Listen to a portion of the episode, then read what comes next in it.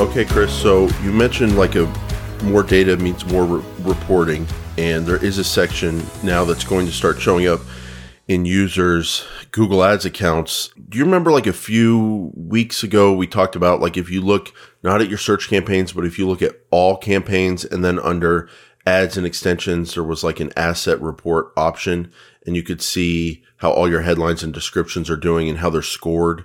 You recall hmm. that? Yeah, yeah.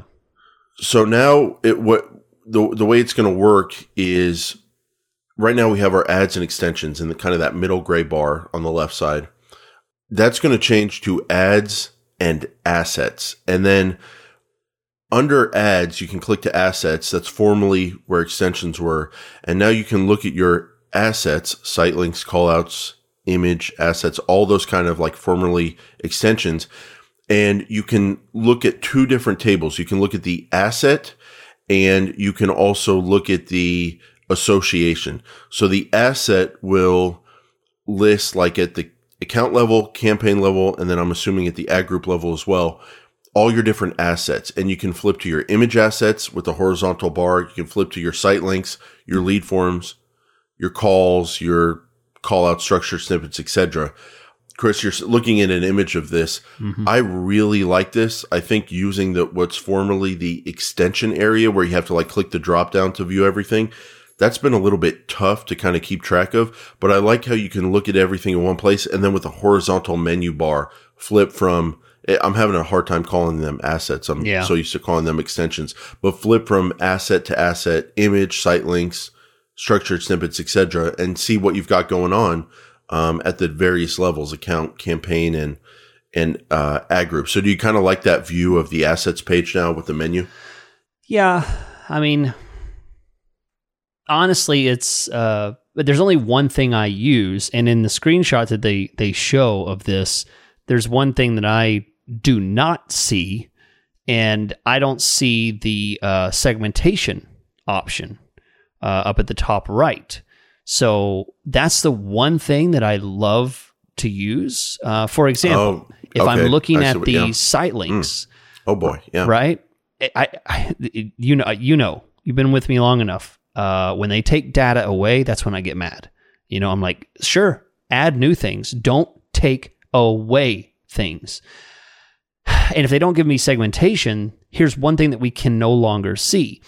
If I have five site links I can't segment that data and figure out mm. which site link is driving the clicks, which site link they actually clicked on. You know, I, I need to see that in order to determine, you know, which site link is getting all these clicks and is driving, you know, no conversions. So I can make adjustments, remove it. You know, there's a lot of things that I need to need to know there. Hopefully, this is just a mock up and this isn't, you know, it's, it's still going to be there, but uh, it's a little scary. When you were celebrating your 40th in 1982, I can kind of see you saying the same thing about the bunny antennas on the TV yeah. versus the remote. Like, I hate it. No, I like to control yeah, the antennas so I can get it just right. And then the salesman was like, "Well, it's it's now cable. It's it's right every single time. Mm-hmm. You don't mm-hmm. have to adjust the antenna, but I can adjust them perfectly."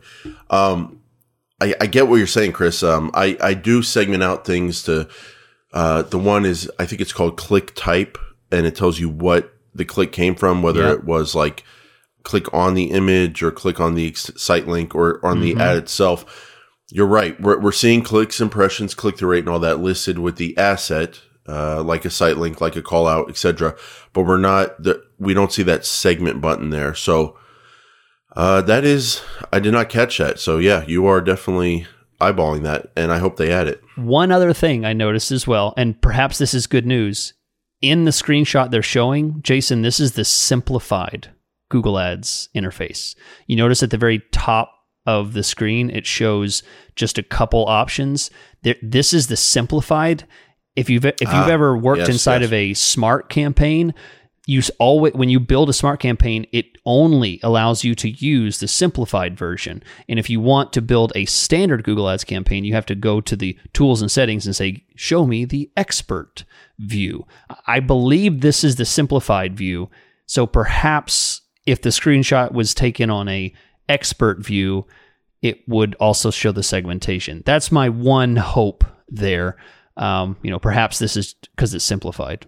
And, and, even if it ends up looking like this for everybody, they, they do seem open to kind of getting feedback. I've seen feedback about Performance Max, and people are like, "Hey, we want to see more search term data. Hey, we want to be able to add brand negative keywords." And they're telling us uh, stuff like that is potentially coming. So, uh, in a more manual way. So hopefully uh, they add that that segment button there because uh, that's important.